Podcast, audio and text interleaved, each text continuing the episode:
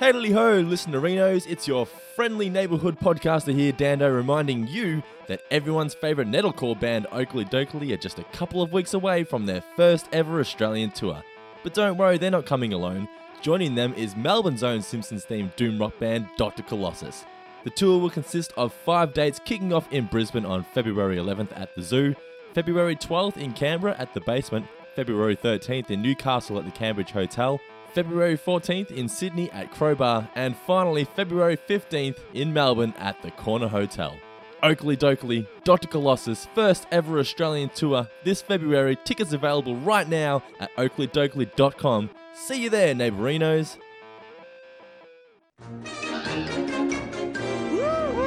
Hey, baby! Oh, sorry, Homer. We thought you were one of those hot to trot soccer moms. Yeah, you don't see many men driving the F Series. Huh? See? Instead of a cigarette lighter, it's got a lipstick holder. Ah, crap! It's a girl's car! I can't drive this! Oh, sure you can, doll face. Pretty thing like you can do whatever she wants. Shut up! Screw you guys! Four finger discount, dude.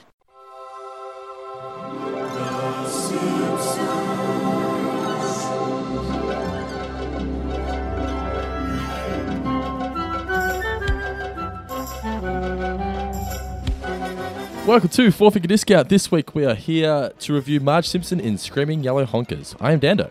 I am Mitch. Uh, Should we tell the tell the listeners what just happened? Yeah, we should. Um, it's a shame because there was some good banter there, but um, we've just had to restart the podcast. Uh, three minutes into recording, thankfully, not um, you know not as far through as we've gotten in the past with with issues. And the reason that we had to restart is actually as I was in the process of shit canning Microsoft and my laptop, my laptop fucked up, um, almost as if it was listening to me and wanted to retaliate. So what I was just did you explaining. did, were, were, you, were you able to save the audio? No, there was like a it, there was a minute forty six of audio in there, and then the rest of it just stopped for, at some point. Um, but basically, what's going on with my laptop right now, and if there's anyone out there that knows how to fix this, please, for the love of God, email me because Microsoft's help team certainly don't. Um, phantom touch syndrome, where and it's doing it right now, where my Surface Pro thinks that there's like 23 different inputs going on at any given moment. Um, and there's just a whole bunch of bubbles that uh, appear on the touchscreen as if it's actually being actioned. Um, so you can't do anything. My mouse won't work, and then it just randomly selects stuff. So you know you'll be trying to on the internet. It'll just open up a bunch of links, um, and then start zooming in on shit. And it's it's really fucking annoying. Especially when you're on porn sites. Yeah, I- yeah, well, I mean, at least with that, it's given an excuse. um, but there used to be a fix for it. They like Microsoft's uh, help did have a fix, and it's no longer live on the website for some reason. So my laptop's now unusable, and and I'm pissed off about it. Um, so you can't you can't send it away to get a replacement or something? Is it I under warranty? Well, no, no, no. I've had it for a few years now. Um, Man, I'll come up with that's something. really annoying. but, um, it, and and as it as it would always be, it had been slightly bad, but livable. And now that I've sat down to record, it has not gone for more than like ninety seconds without it starting. And once it starts, it doesn't seem to want to stop. Wait, so you're sitting there looking at your screen now and it's just a bunch of shit popping up? Or? Yeah, I've had to minimize everything just in case it um in case it starts fucking up the recording or anything like that. So I'm uh, I'm operating blind at the moment. This will be fun. This will be fun. This is a good pod- good you- way to start the podcast. Turns out you haven't even hit record yet. Um, the other thing, the other thing that I was uh, that we were just discussing is that I'm in a hotel room, so uh, the sound will be a little bit different this week to to others. Hopefully an upgrade from the toilet like last week. Although you know that is comfortable for me, and I I, I can't it can't be helped. We were also discussing before everything went to shit that I'm not well at the moment, and we were Mhm. going to run a competition with the patrons, weren't we? Or for the listeners, they can Yeah, we were. well. So Dando has a particular disease that um, it's called a disease too.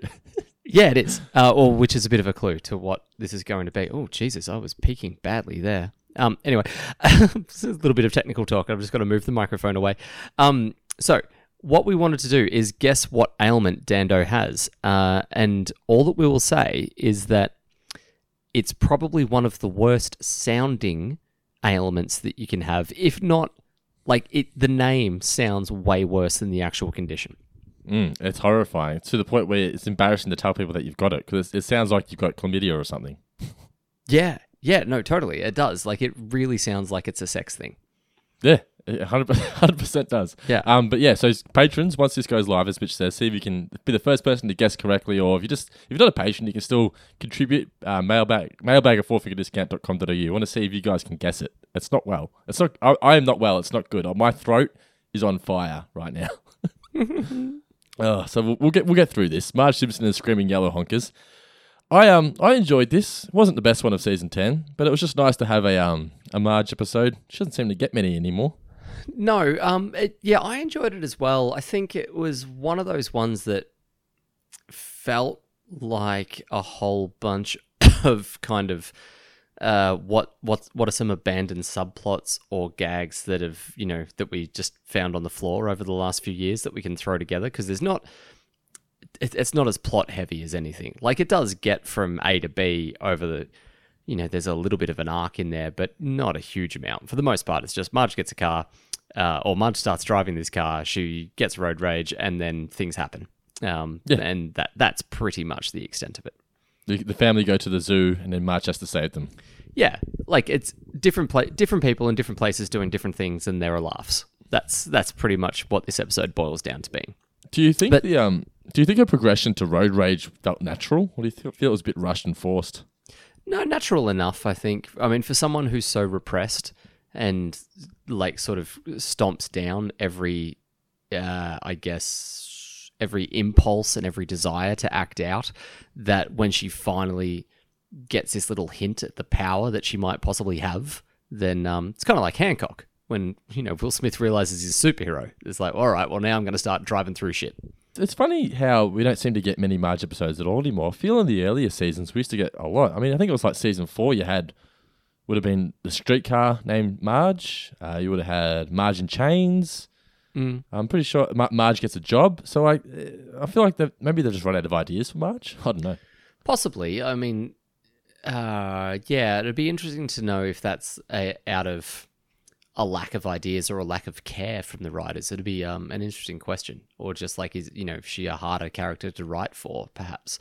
Um, Although when we spoke to Bill, he mentioned that Marge was the least favorite of his to write for for that reason. He just felt that there was it wa- it wasn't very exciting when you do a Marge episode. even without Marge centric episodes, she just features a lot less than she used to because of those scenes that they used to have of her and Homer talking in bed and kind of like grounding the episode in these two experiencing it and sharing those moments together as husband and wife. Like you don't get those scenes anymore. So her word count w- per script would be right down, I think, on average if you looked at, say, seasons almost including eight, but certainly seasons nine and 10 versus any of the other seasons that we've done to this point.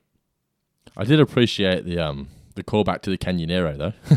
Yeah, that was really well done. I, I think that um, the Canyonero obviously resonated with a few people, and they, uh, I mean, it makes sense, and it's um, it's just such a catchy song that you kind of need to bring that back. I think. I, I- Yeah. I feel like it was just the excuse to have that music playing while she drives across the field. and I never used to like that song that much, but now I, I think it's fucking great. Yeah, absolutely. It's it's very cool. I, I I- I haven't done it before, but I'm gonna have to get in my car, wind the windows down, and just pump that song whilst I drive through the streets of, of town Yeah, definitely. in the worst possible car imaginable. A little bit of a fun fact about this episode too. Do you know that uh, the road rage class, Troy McClure was supposed to host that video, but unfortunately Phil Hartman passed away. I away. feel like that's the year more of a sad fact. Yeah, that is not a fun fact at all. You're right, but um, yeah. So they wrote that with obviously Phil in mind, but yeah. Anyway, what are you gonna do? On that note, what was your favorite moment from the episode? Yeah, I was going to say you could not kill your husband and yourself. That'd work. Um, uh, what was my favorite moment for the episode? There was a couple contenders that I had for favorite moments this week. Um, uh, I really liked Skinner just um, ruining comedy in two moments. So, I mean, the, the screwing up the Who's on First routine is one thing, but it just the groundskeeper Willie, or is should that be Grinskeeper Willie? Nope. No, that's groundskeeper. uh, I really liked the terrible editing on the road rage video. Um, that was very good- that was very well done. I thought. I Like just love the I love the unnecessary astronaut. Oh yeah, yeah. That's um. Well, it's not a trivia question, but it's a lead in to one of my trivia questions. Oh, okay. Um, I also really liked the just the bad, like the pause, like what you're about to see is not pretty, and then it cuts. um, uh, but my favorite, uh, the it has to go to Gil. Um, Gil's whole scene. Oh, yeah, that was pretty great, wasn't it? Excellent. Um, that oh, not Fred. Don't put, like who's that? Is that Fred? No, don't put him on. But it's um the line about uh oh you can drool on this, nothing's gonna hurt. Now rainwater that'll strip the paint right off. I love how the guy like Homer's got all the extras, but he still has to keep the car under a tent. Keep the car in a tent if you want to protect it. Um, speaking of that video, so that video was originally going to be called "Screaming Yellow Honkers," which is why the episode is called. Oh, okay. Yep. Yeah, I couldn't find any other reference to "Screaming Yellow Honkers," like why the Why it episode would be called that? Yeah. Okay. Yeah, yeah. I don't know why they changed it. I'm sure there's a reason. But um, Hmm. my favorite moment, I don't know why, but I loved Homer screaming at Jumanji. Don't worry, kids. I know just what to do. Jumanji! Does anything from the movies actually work? Speaking of Jumanji, I finally got the uh, the board game, the original wooden box. So you and I have to play some Jumanji. Oh, okay. Yeah. Cool. Yeah, it's pretty Do awesome. they have? Does it have the riddles?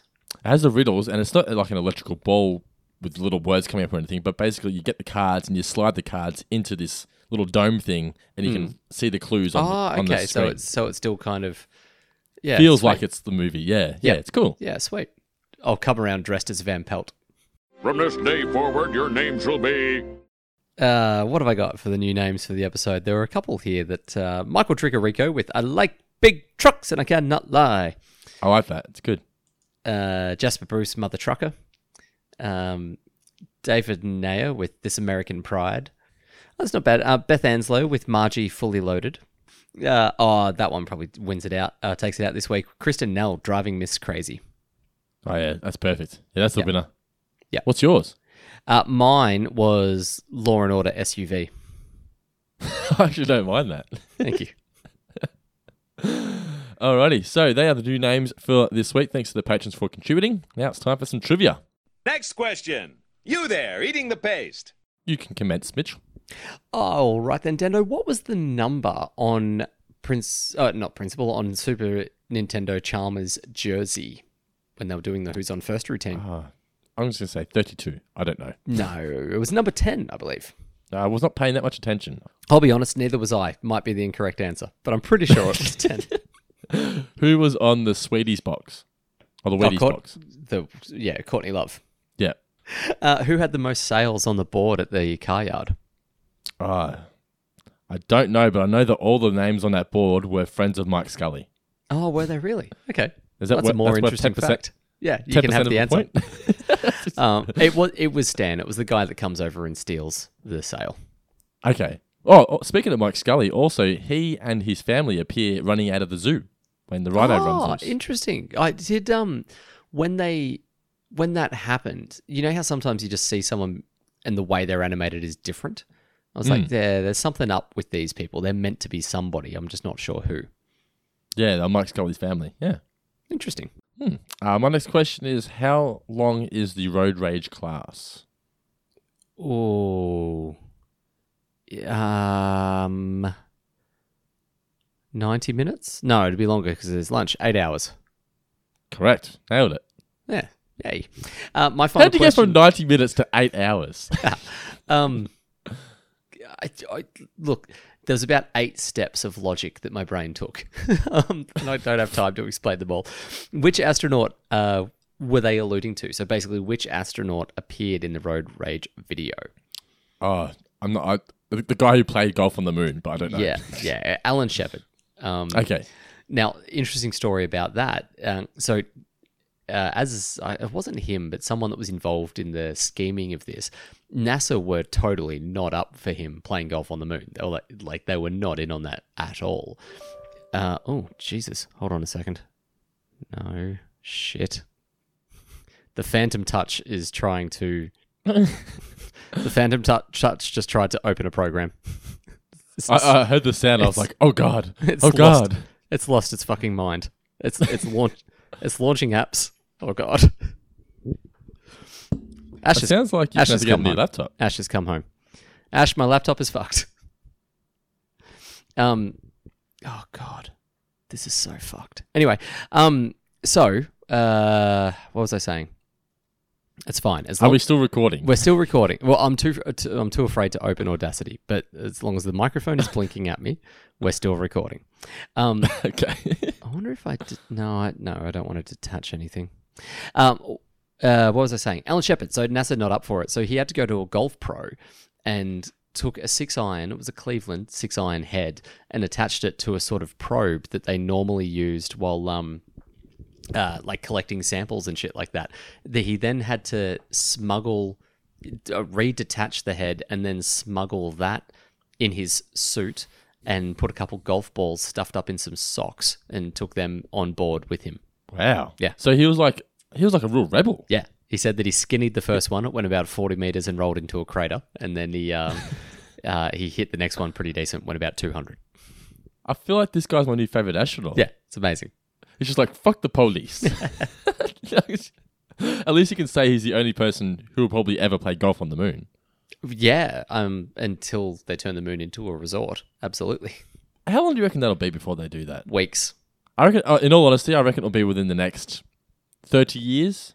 There, there will be some sort of Yeah. like Yeah. place. place you, it'll be expensive as anything, but there'll be a place you can go visit on the moon. Yeah, I feel like- honestly reckon. Yeah, I, I feel like 2050 feels reasonable enough. That's far enough away in the future that I'm happy to commit to that as a uh, lock of the week. Uh, and my final question is: Which TV station does Homer think is great? NBC. No, incorrect. No? CBS. Oh, okay. So that's when uh, during the credits they're talking about NBC. He goes to the credits. He offers the um, or he issues the apology, saying that Fox Yeah. is the best, and then he says CBS great, and that's when they shoot him. Right. Yeah. I stopped listening. There we go. Well done. I, I distinctly remember getting to that bit going, oh, no, it's not going to be important to the review. it's the patron mailbag time. The patron mailbag is brought to you by our beloved $20 patrons Jordan Ritchie and David Harrington. Thank you guys for your ongoing support. Also, thank you to our new $5 plus patrons Kenneth Rice, Comey Smith, and Richard Cole. Also, a big shout out to Francis Adrian, our new $100 patron. So, Francis, send us a message. Jesus, Francis, Uh, thank you. Yeah, send us a message and we will review any episode of The Simpsons in which you would like us to. I am very pleased, and um, you know, with that information, I'm off to hit the roulette tables. And also, uh, shout outs to Charlie Wardale and Christopher Darby who upgraded their subscriptions this week. Thanks, guys. Thanks, guys, for your support. It really means the world to us. Also, And we're we're doing a monthly draw on the subject of our patrons. we are going to be doing a monthly draw. Do you want to draw it now? Uh, yeah, sure. Why not? Everyone, I was going to say everyone already knows that I'm in a hotel in Sydney, so there's no point in the illusion of me pretending to actually draw a name. But uh, you go for your life. Basically, what, what I've done, we've got, we it's, it took too long to do all the names. And the, we originally started ra- off doing that. And then, it's, it, it's a random number generator. Okay, guys, it's exactly the same thing. It's just digital. yeah, when people jumped off the page and we were like, well, now their name's lost in this hat. So basically, yeah, it's just a digital thing. And this week's winner is going to be, hang on, I'll just click. Alex Crockett. You are this month's winner of a $50 pop culture gift card, e gift card. Send us an email. and we'll send you the code. You can spend your hard earned uh, patron money on a some Simpsons goodies because pop culture is now Australia's home of Simpsons merchandise.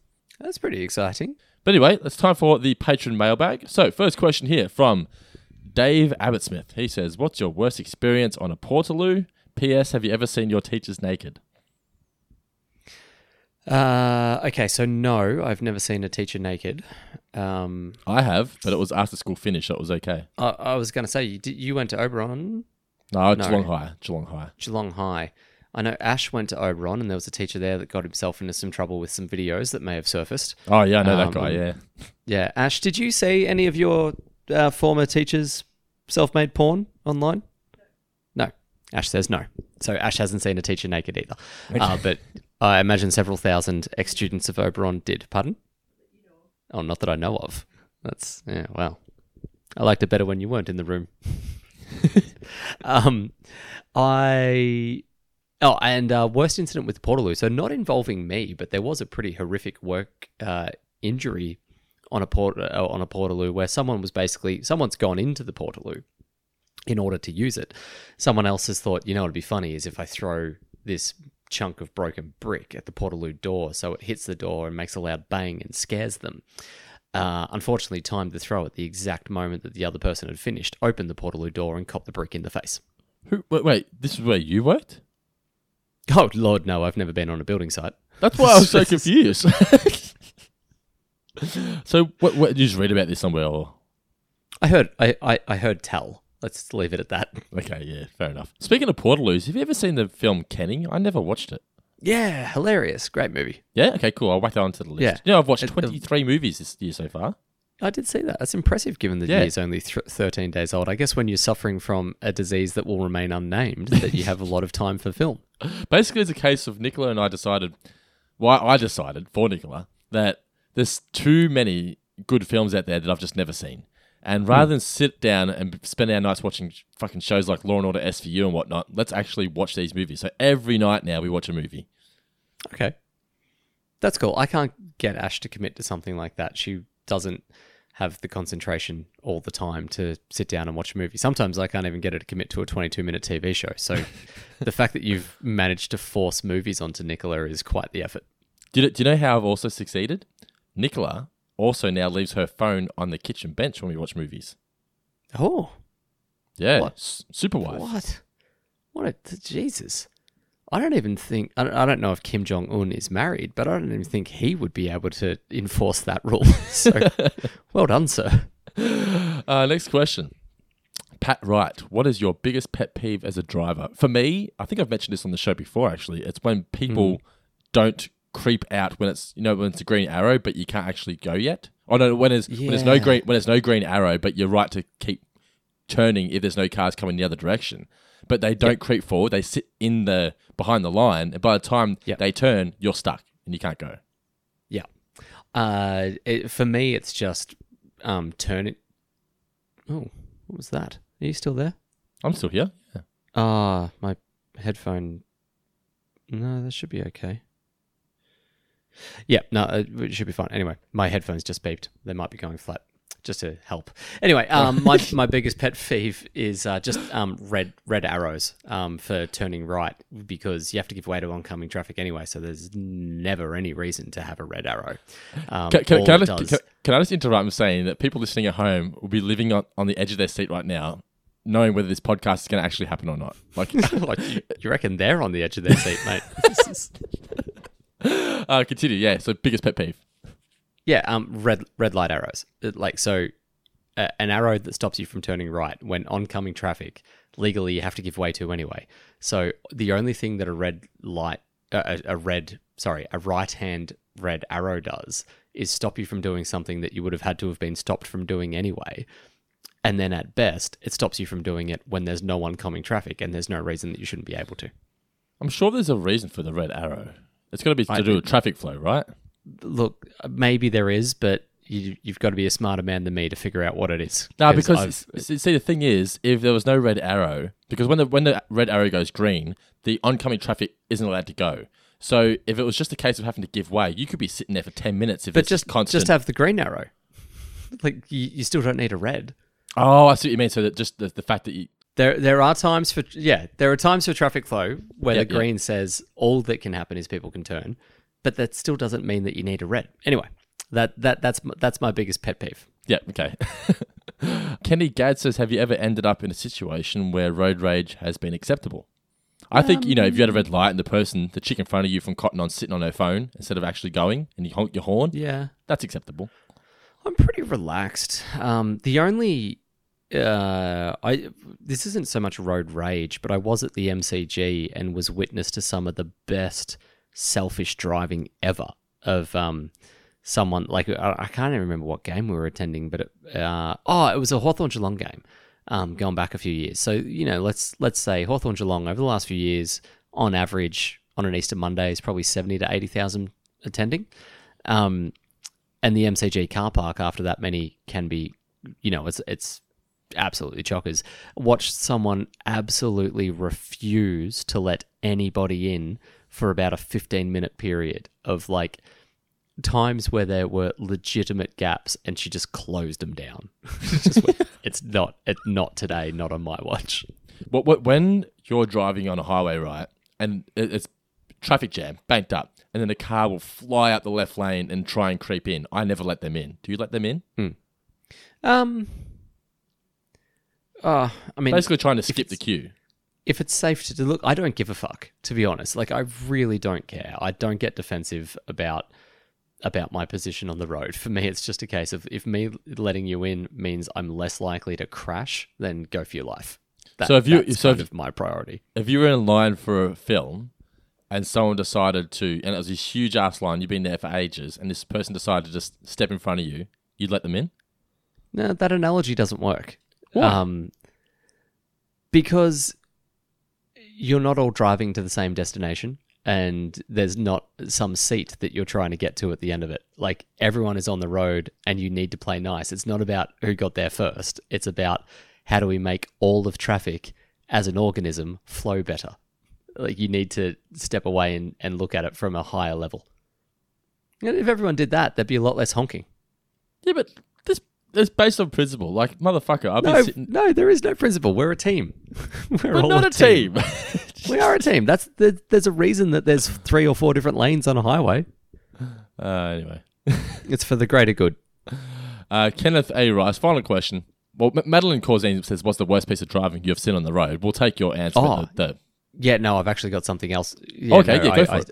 yeah, something. So, some. Uh, in short, I was driving yesterday from Drysdale to Ocean Grove. So there's a section of road where it goes from 60 k's to 100 k's. Um, in my rearview mirror, I see a car pull out to overtake a car in front of them from the 60k zone.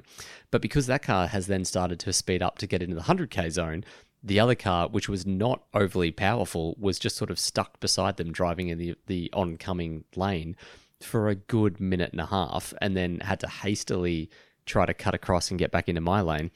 Um, then what happened is the car that they overtook decided to retaliate to them being overtaken by tailgating them, which pushed that car in fear right up onto my ass. So I had one car tailgating me because the car behind them was tailgating them.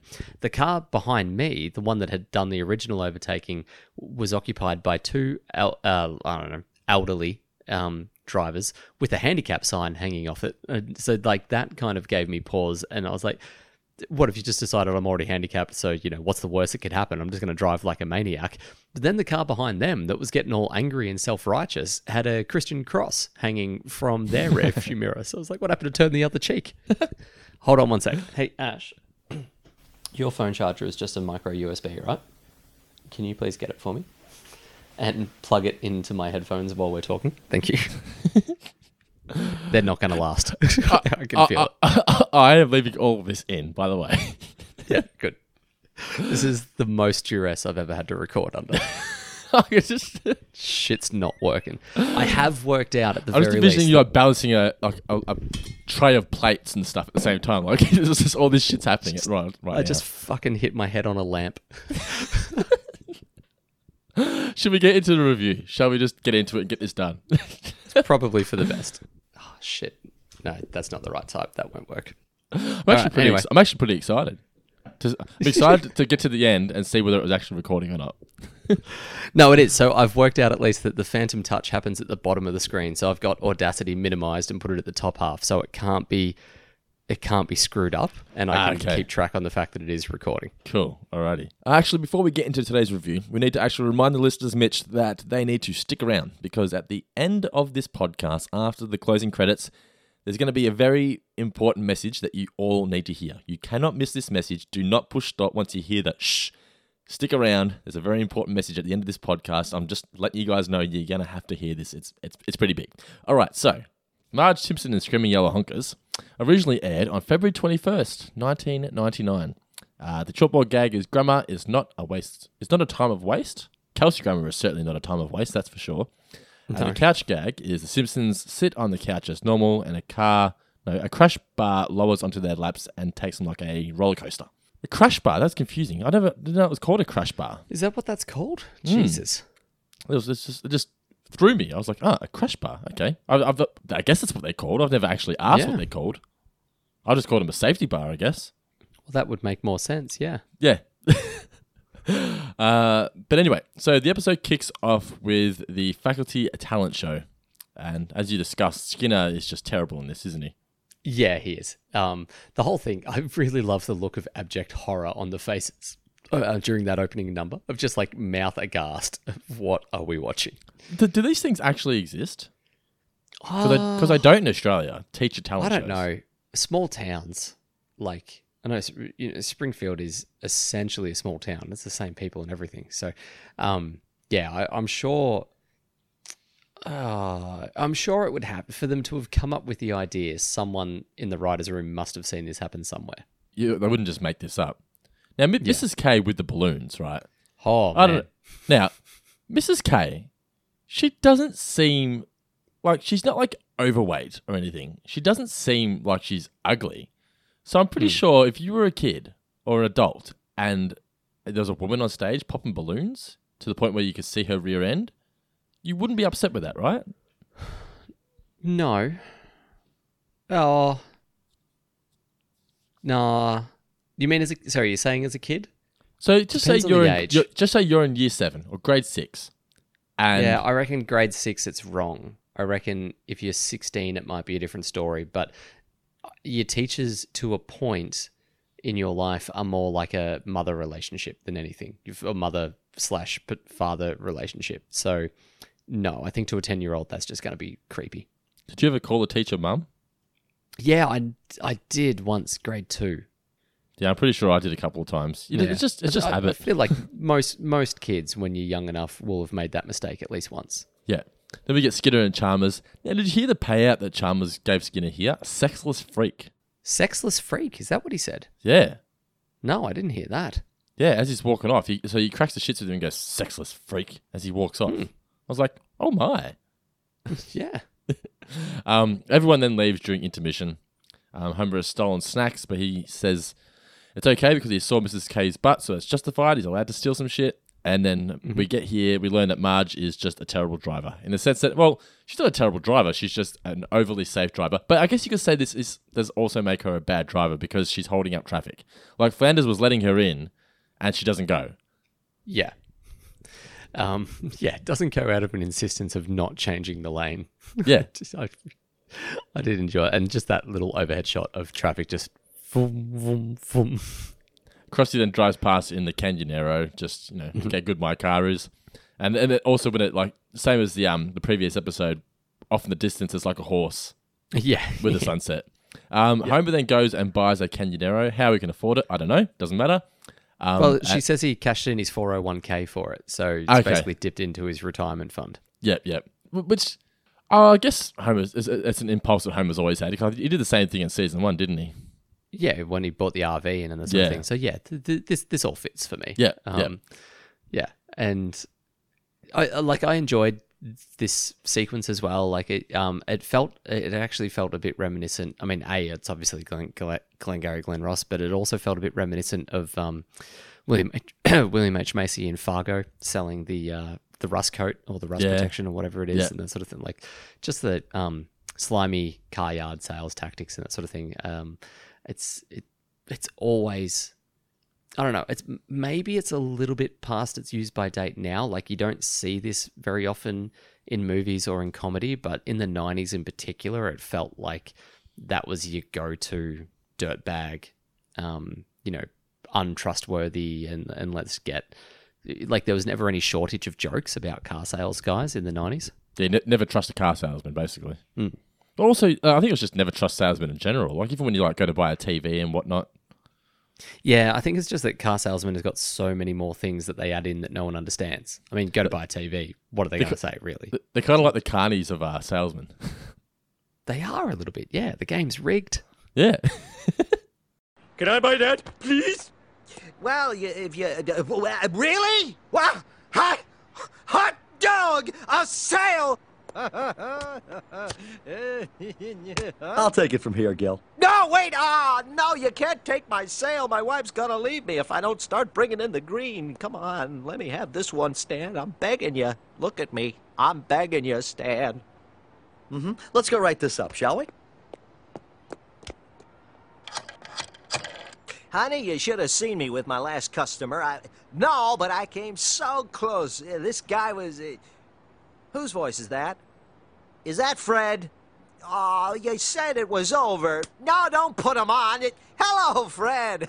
Hi. Okay, you've got the undercoating, clear coating, rust proofing, underguard spray, gravel guard XJ, Vitaseal repels it. But if you want to protect the paint, you better keep it in this tent. Will do. Okay, here's how your lease breaks down. This is your down payment. Then here's your monthly, and there's your weekly. And that's it, right? Yup. Oh, then after your final monthly payment, there's the routine CBP or crippling balloon payment. But that's not for a while, right? Right. Sweet. So yeah, I, I, I noted here. I just think it's amazing that Homer has all the extras but still needs a tent. it's just so true. yeah. Sometimes you get all these extras, they don't mean shit. No, they um they don't. Um, I, I, I mean, you could have had reinforced bumpers. I mean, when Nash drove into your car, still would have fucked it up. yeah, no, that would have been handy actually.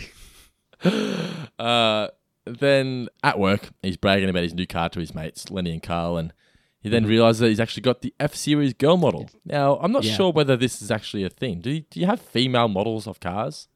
Like cars designed for women? I, I don't think that would even fly now, would it? Would it not? Not now. I would be, I would be amazed if it had never happened. Though I did like the uh, the lipstick instead of like, I mean, as much as that's a funny gag, uh, what women don't smoke. Yeah, that's true. But it's also a very sexist joke. The whole sh- thing, yeah. Just yeah, but I mean, the Simpsons, the Simpsons was very sexist and homophobic. There was even like, like Homer here is like, "You think I'm gay? Like it's a bad thing." Yeah, it's a fruity car and that sort of thing. But but but, I it, it, it, it um, fits the character of Homer though. Again, it's not so much that The Simpsons was sexist and homophobic, it's that the 90s was The, the, sexist the and homophobic. television. Yeah, yeah, yeah, Yeah. Particularly in hindsight. Like, at the time, the 90s would have felt progressive, but it's, you look back on it and go, oh man, I can't believe that flew. The worst is Friends. Yeah. Uh, it's funny, there was an interview in The Guardian with um, Simon Frost, Nick Pegg, and everyone that was involved in Spaced, and they actually used Friends as an example of they're like, we we feel that Spaced has aged really well. You can go back and watch it for the most part, and it's really good. And it's not like, say, Friends, where it's where some of the episodes are just incredibly dated. Yeah. And yeah, I think Friends of all of the '90s sitcoms that were super popular is the it, like uh, it's the shining beacon of looking back and going, oh, Uh, Marge then realizes that she loves the car because Homer takes her car away, and she's forced to drive the Canyonero. Uh, yeah, she does. Like, um, and can we just point out that that sequence as well, um, kind of funny, just like hot wiring the car and steal, and off he goes. Um, but yeah, I, I like we're not won over originally just from the little features, and some of those features I got to say, as they're rolling out, like the automatic steps to get up, that's a pretty sweet thing to, in a in a SUV. Yeah, they don't exist, but they should. No, like I feel like a Range Rover or something like that should have that. And the technology in the car, like when it says, "Where would you like to go today?" That was that was big time in the nineties. Yeah, I mean, like that's practically predating Alexa or something. Hmm. Well, Well, well, certainly predating. I mean, it's practically predicting. When Nicola's car's like four years old, and her car doesn't even have that. Yeah, I mean, mine has a thing where Google Maps comes onto it, but it, it only works like seventy percent of the time. Actually, there's another brand that I'll shit on. Subaru. Subaru can go fuck themselves. You just hate everybody now. Yeah, and in the, uh, I mean, the forgotten recording didn't get to hear me talk about how um, the Star Grand Residences can get fucked, and that Sydney cabs can get fucked, and Wotif.com can get fucked. But Penn and Teller, can they get fucked? No, I mean Teller had emergency back surgery, and my heart goes out to him, so that's fine. That's a good excuse. It is kind of sad here that Marge has to seek friendship in the car, though. No one's ever asked me that. Yeah, that's true. So it's like um, Joaquin Phoenix in her, Yeah. falling in love with the AI. Marge can fit all the shopping in the car, and It's actually it's it's a really good. Like I watched this, and I was like, I need to go buy a Canyonero. I know, right? Yeah. it's a really good sequence to They- they show should- the benefits of this car. they should actually make a Canyonero. Because can you imagine how many Simpsons fans would buy one? Can you get pop culture onto it? I will try. Come on, Mom, just cut across the field. Oh, I don't know. It doesn't seem right. Do you want to spend your whole life doing what's right? Of course not. Let's do it. Canyonero! Whoa, you the man, Mom. Out of my way, nature.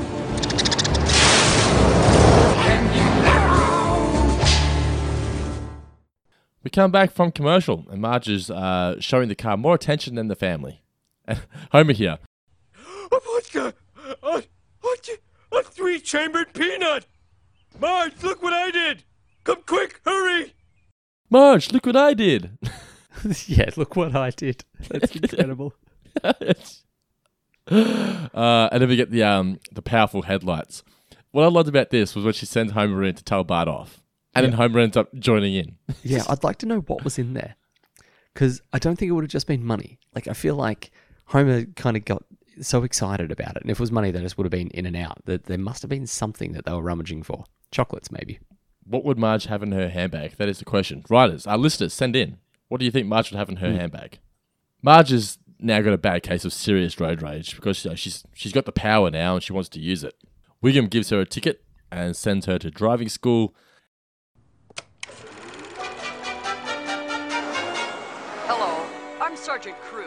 And I'm here to talk to you about road rage. Duh. Quiet, fatso. The sergeant's talking. Go on, dear. In these modern, hectic days of fast food, answering machines, and one night stands, people are getting angrier.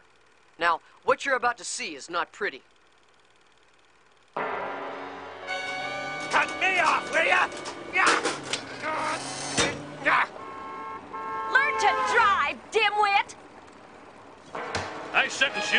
My ass.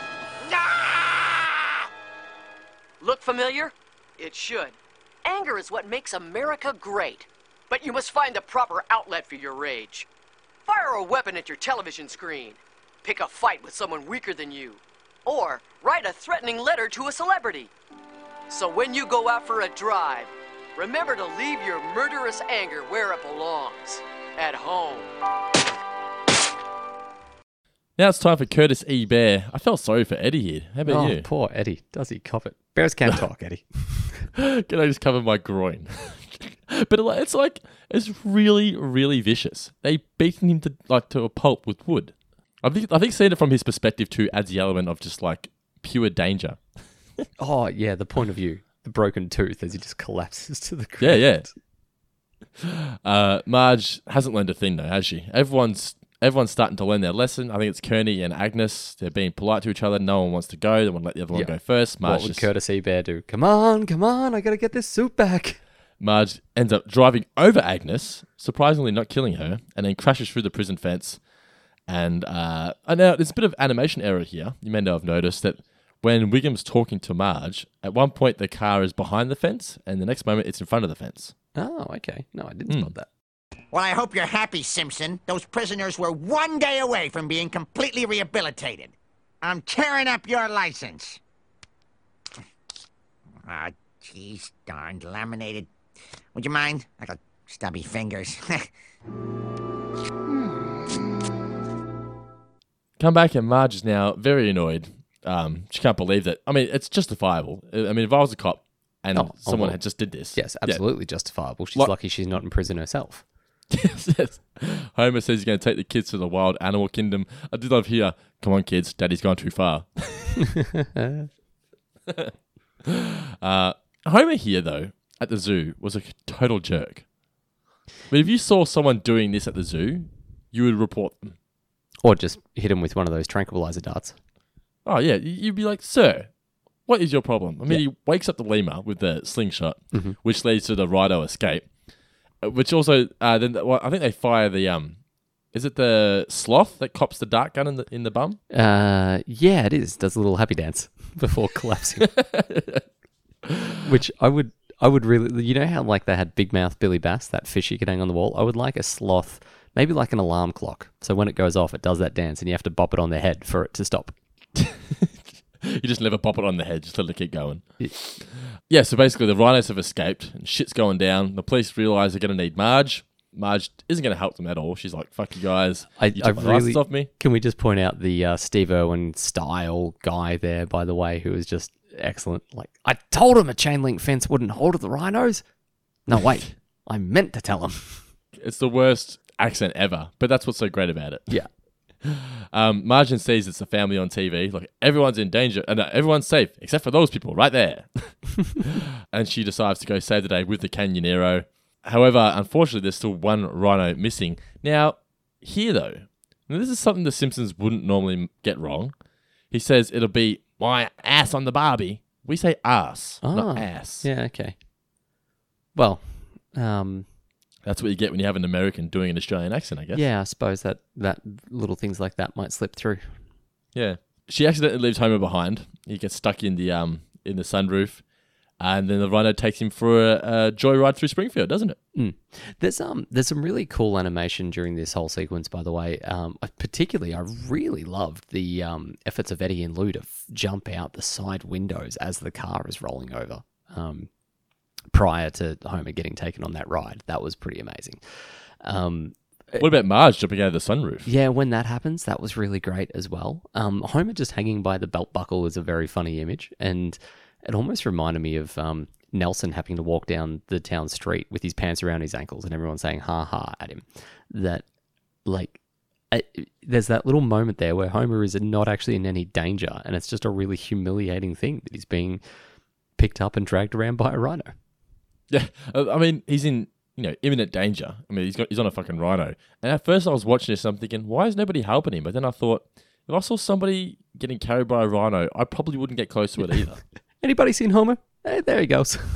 Yeah, it's like you, just. eh, Would you put yourself in the firing line for so, you just say you didn't know this person? Shit, no. And they're being taken away by a rhino. Would you? Would you try and help them? What's a man gonna do? Like it's, it's every man for himself in that I, situation, I am right? but a human being. This is a rhino.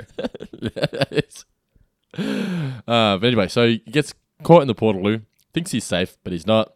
And then Marge pulls off one of the most ridiculous stunts in the history of the show. She crashes the Canyonero, flies out of the sunroof, catches on fire. Now, I'm not sure whether this is true, but will rhinos always try and put fires out? Well, apparently they're um send some to New South Wales. It'd be um That was going to be my what did I learn, but that we need a, a rhino squad of um CFA volunteers just for the next few months. those fires are still going, by the way. If you like overseas um, listeners, Well, obviously we flew over it today. It's it's insane. Um, Oh, really? Oh, but it's just smoke everywhere, like just yeah, black mist. Or? yeah. Although um, Sydney's not as bad today as Melbourne was in terms of um, in terms of haze, but no, like there were parts where as you're flying, there was a fair bit of smoke in the air, but you could still see the ground, and then there was like a 15 minute section where you just couldn't see shit. Like it just was completely blacked out. Um, a, more of like an, a dirty grey than dark, but yeah, there's um, it's it's horrific. Um, and it's great to see so many fundraisers and that sort of stuff going on. And but yeah, like it's going to be a problem for quite a while. Um, Yes. And the other thing is like you know it's 27 degrees and it's sunny, um, and there's no rain on the horizon. like it's just fucked. But if you want to help, as you as you said last week, Mitch, we're going to be donating fifty percent of our monthly Patreon money, aren't we, to the bushfire Mhm. uh, RSPCA fund to help the animals that are suffering Yeah. as a result of these fires. We'll send it towards some more carrots to be rained down upon them. So if you want access to a bunch of exclusive podcasts as well as supporting the RSPCA, you can go to patreon.com slash four finger discount. Alrighty, so then we get the uh, the mentioning Stone Phillips, who I had to look up, is basically the host, just a TV host on um on Dateline, I believe. Oh, okay. Yep. Well, I was watching Dateline, and Stone Phillips said SUVs always roll over when you turn sharply, and the gas tanks explode at the drop of a hat. And she also knew if a rhino sees a flame, he'll instinctively try to put it out. Stone Phillips again. Is there anything that guy doesn't know? Why, this Stone Phillips sounds like quite a bloke. What television network is he on? Why, NBC, of course. NBC has lots of great shows, and their news and sports coverage can't be beat. Do you think there's anything great on NBC right now? Oh, I'm sure of it. But there's only one way to find out. The NBC ending felt lame to me. I don't know about you. Well, I, I told you that I did turn it off. um, so yeah, a little bit. The um, the only other nitpick that I had in the final sort of sequence of the episode is I can't imagine that a net that can be comfortably thrown ten meters by two men is going to be heavy enough to hold down a rhino. Uh, right, yeah. Uh, there's a lot of ridiculousness in the last act Did I just episode. sorry? but Did I just say amen? I meant to say by a couple of men. but I think I think you s- said. Did I, I say thought you said a couple. Okay. Maybe you didn't. I don't know. Go back and I, I just I, play the I knew what you meant. Yeah. but um, all in all, though, it was a yeah, it was an enjoyable episode. It, it got a bit wacky towards the end there, but you know that's what you expect Yeah. with season ten Simpsons. Yeah, I, I agree. Like it's a fun episode. It's just it's one of those ones that to sit down and review it, I'm like, mm, not a lot here. Um, other No. than stuff made me laugh. Like ov- overall, um, I, I will say that that there was. I, I don't think there was a lot that it needed to improve. There was no glaring issues with it or anything along those lines. It's a fun episode. It's um, it's an enjoyable one, and there's. I think one of the virtues of when they do an episode that's not too story focused and it's just moving from one bit to another is that if there's any moment of the episode that you're not really into, it, it's okay because it's only going to be around for a few minutes and then you'll move on to another thing. Um, so th- those episodes can roll pretty quickly. What did we learn, Palmer? So, what did you learn from the episode, Mitch? That uh, lemurs are just lazy monkey wannabes. They are, but but they wouldn't you love to have a sloth as a pet though? I reckon that'd be great. Yeah, pet sloth would be pretty awesome. because it wouldn't be much maintenance. You wouldn't have to walk them. Big they just claws, lounge though. around watching Netflix all day with you. I reckon they'd screw your floor up. Uh, dep- I guess. Just just get little sloth shoes for him. Just have trees everywhere. I learned that you should always check the cigarette lighter before buying a new car. Make sure it's in your color. Do cigarette lighters even exist anymore? Uh, no, I don't think they do. Um, I'm, Yeah. I mean, it's not illegal to smoke in your car if you're alone, but I'm pretty sure it is illegal to smoke in your car with other passengers, certainly with children and that sort of thing. So, um, yeah, I, I would imagine while there wouldn't be a regulation saying you can't have cigarette lighters, it's probably more of a thing of like it would be advisable not to because we're trying to stamp out this behavior. I was actually thinking about this the other day. You don't often see people smoking anymore. No, well, there's fewer and fewer places that they're able to. Yeah, it's like they've just hidden them from society. They're in the um, they're in the Hong Kong organ farms. Jamil! Jamil is here! Ooh! Now, Mitch, do we want to do a mailbag today, or shall we just try and wrap this one up whilst we know Uh, Look, we're still safe? As much as I can't reopen the mailbag, I did have one question. Now, I've forgotten who the question came from, so I do apologise for that. Um, someone from Essex. So if you're from Essex, Would you, would you want me to look it up whilst you're asking the question? oh, I'd like this person to just work it out themselves. But if you're from Essex and you're Okay. a recent, no, you're not a patron because you're waiting for. Um, this is just to show that I'd read the email. You're waiting for steady and regular income to come through, which is perfectly fine. But you've thanked us for Yeah. all of the free entertainment. Um, uh, this question is for Rom you, and it's for you, Dando, and it's not actually Simpsons related. But um, I, I can only imagine that he's asking this because it relates to his own life, so that's why I feel like it's it's relevant to answer.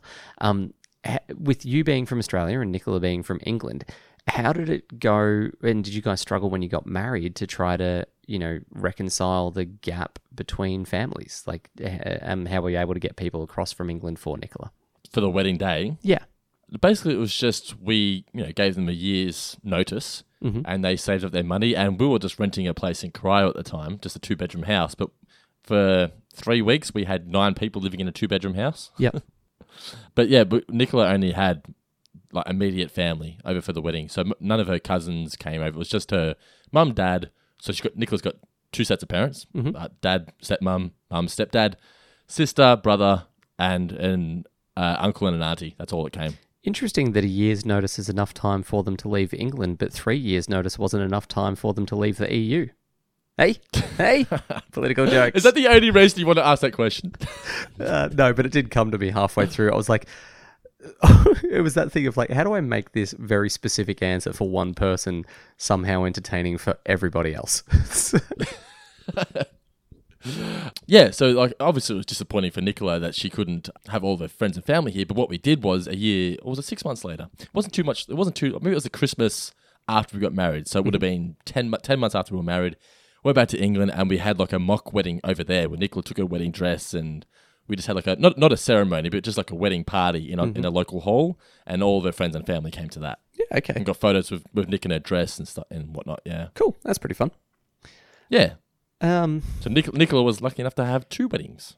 yeah, nice. All right, so I reckon it's safe to say we should probably just end the mailbag with one question because I'm just a little concerned that things are going to go wrong.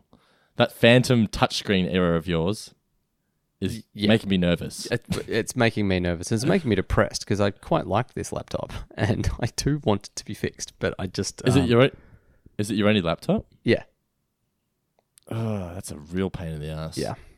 and Um, it's, it's it's like it's it's such an absurd error.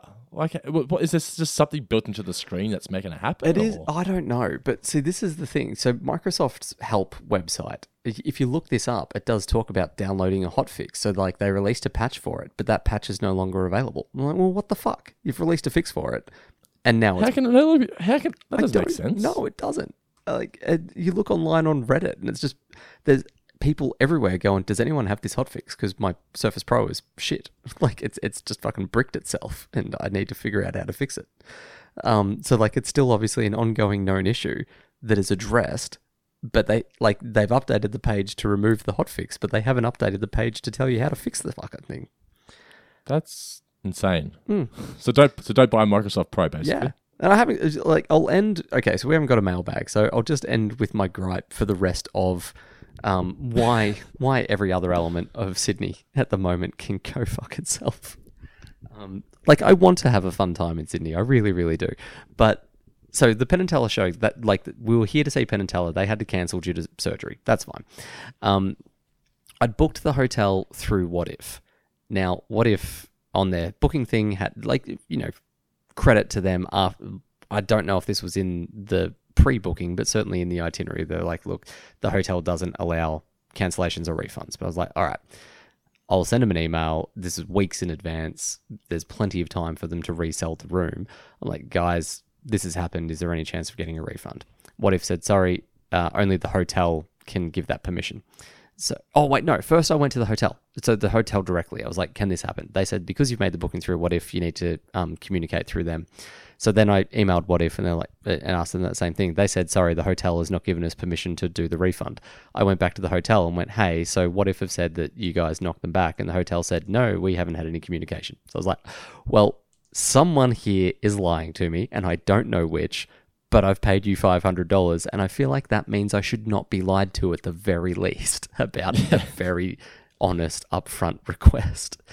Um, then, I mean, the other aspect of uh, uh, the so-called Harbour View room that we have, I'm looking out um, and look, sometimes this might just be a matter of timing, but I'm looking out at a whole bunch of construction. My view consists of 60 bags of Boral concrete and uh, that many workers outside our window at the moment that we don't want to leave the blinds open because everyone would just be staring in at us.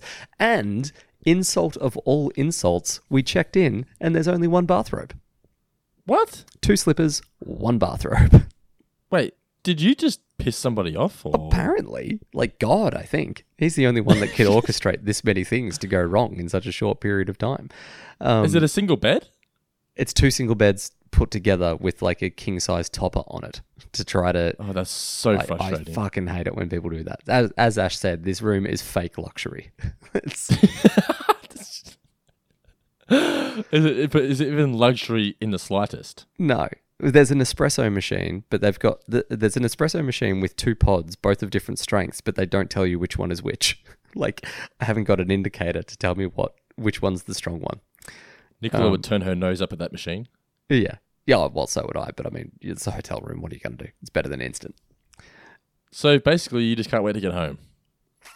Look, I'm I'm going to I'm going to aim for the best. Ash is um Ash has a happy knack on the roulette table, so if we can take this casino for all it's worth, then it'll be okay.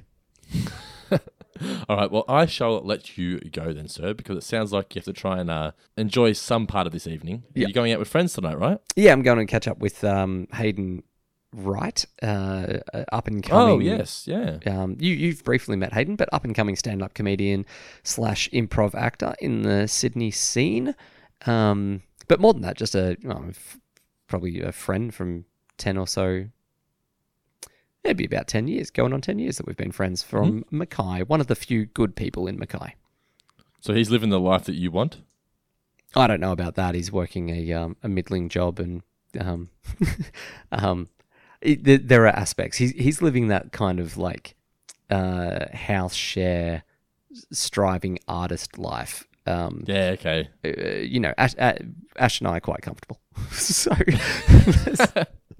I don't know that I'd go trading my life for Hayden's, but he's doing things that I wish I had the opportunity to do as, uh, when I was a bit younger. Yes, well, next week we're going to be reviewing Make Room for Lisa. Uh, don't forget, guys, send in your questions, mailbag at fourfingerdiscount.com.au. If you want to join the Four Finger Discount Patreon, it's patreon.com slash fourfingerdiscount. 50% of this month's uh, earnings goes towards helping those animals that are being affected by the bushfires. So make sure you jump on board and support those little creatures that need your help. Mitch, any final words for the listeners? Um, You- maybe maybe the Canyonero song for me. Sorry, you've just reminded me. Well, yeah, I can go out on. Um, one of the listeners had suggested for an alternate title. It didn't quite work, and this is like in the late '90s. The Australia had a, a jingle for the uh, one ton rodeo, um, Oh, which yeah, every Australian would know. Rodeo. Yeah, so they wanted uh, they wanted me to try to do an alternate title of "There goes a red canyonero, a red canyonero." Red Canyonero. Thanks for helping. What a good Sorry, jingle. My um my screen just went black and I had a heart attack, but we're all good. Still recording. Fucking hell. Let's just wrap this one up, shall we? Please. I'm so afraid.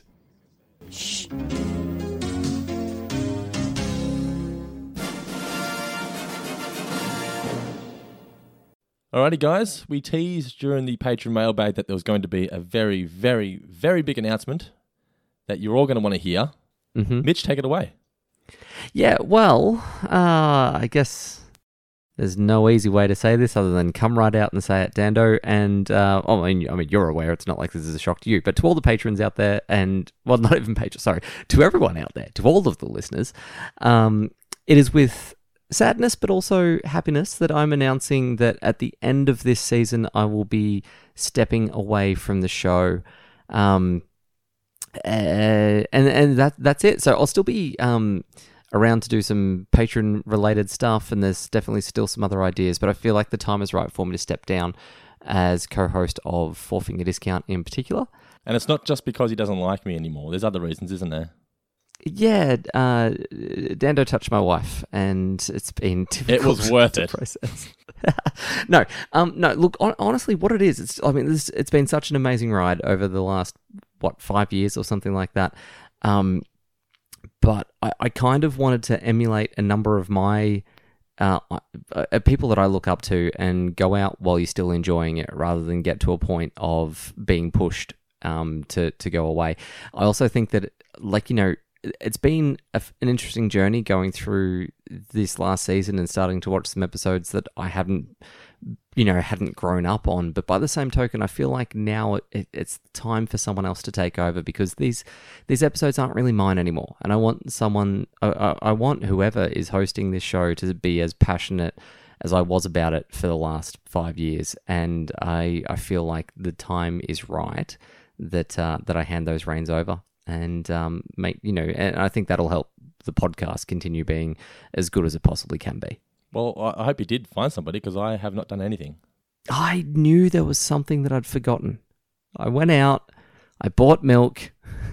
I was walking the supermarket thinking, what else was I supposed? Oh, that's right, a new co-host for Four Finger Discount. No, um, uh, patrons, and this is why I had you guys on my mind before. Patrons will be familiar with the man who I've invited to step in. We've scour- scoured the earths. Uh, we put out.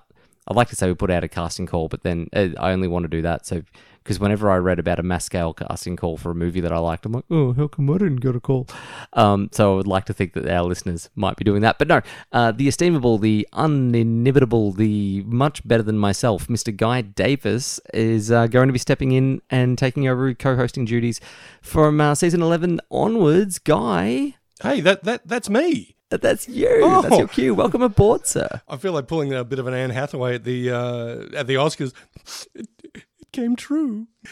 Yeah, uh, but yes, uh, yes, folks out there, that it is in fact true that uh, I am the new uh, co-host of Four Finger Discount alongside the estimable Dando, filling the ginormous clown shoes footsteps of uh, of of one Mitch Grinter.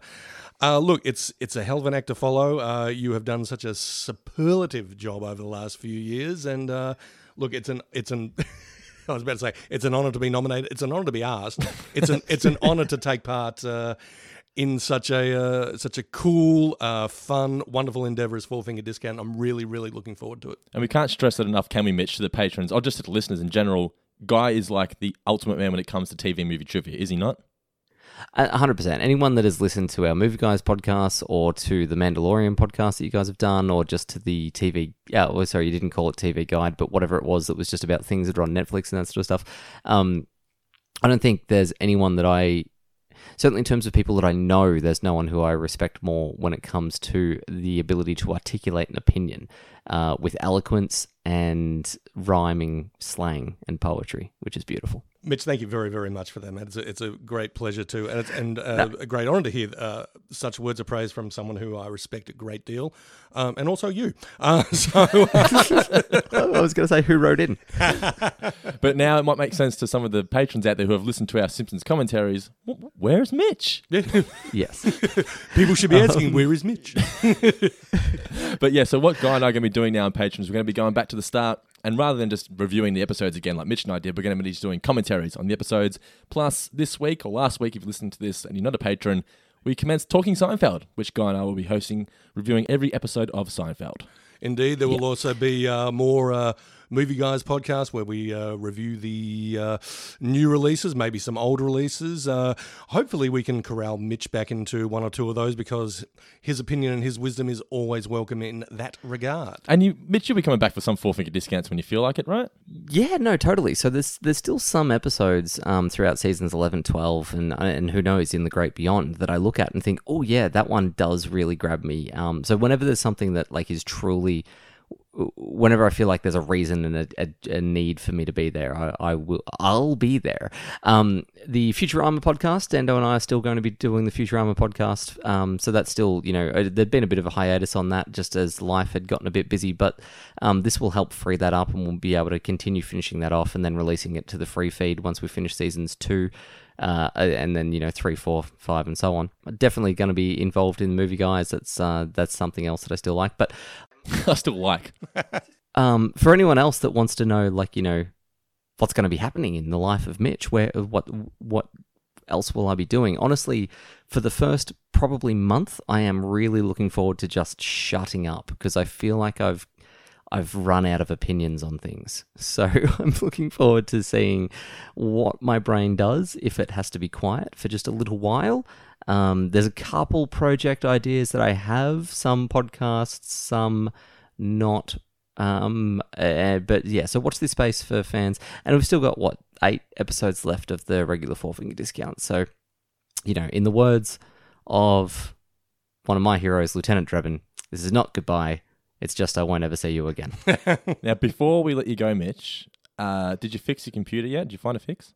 Um, well, I haven't so much fixed it, but it also hasn't fucked up the way it was before. This is like life in general, though, Mitch. I mean, thing, things aren't going, you know, things aren't working completely, but they haven't completely fucked up. That's you can say Yeah, that I'm- about I'm- life, and yeah, I'm not in a pi- I'm not in a trough right now. I'm I'm trending up to a peak on my laptop.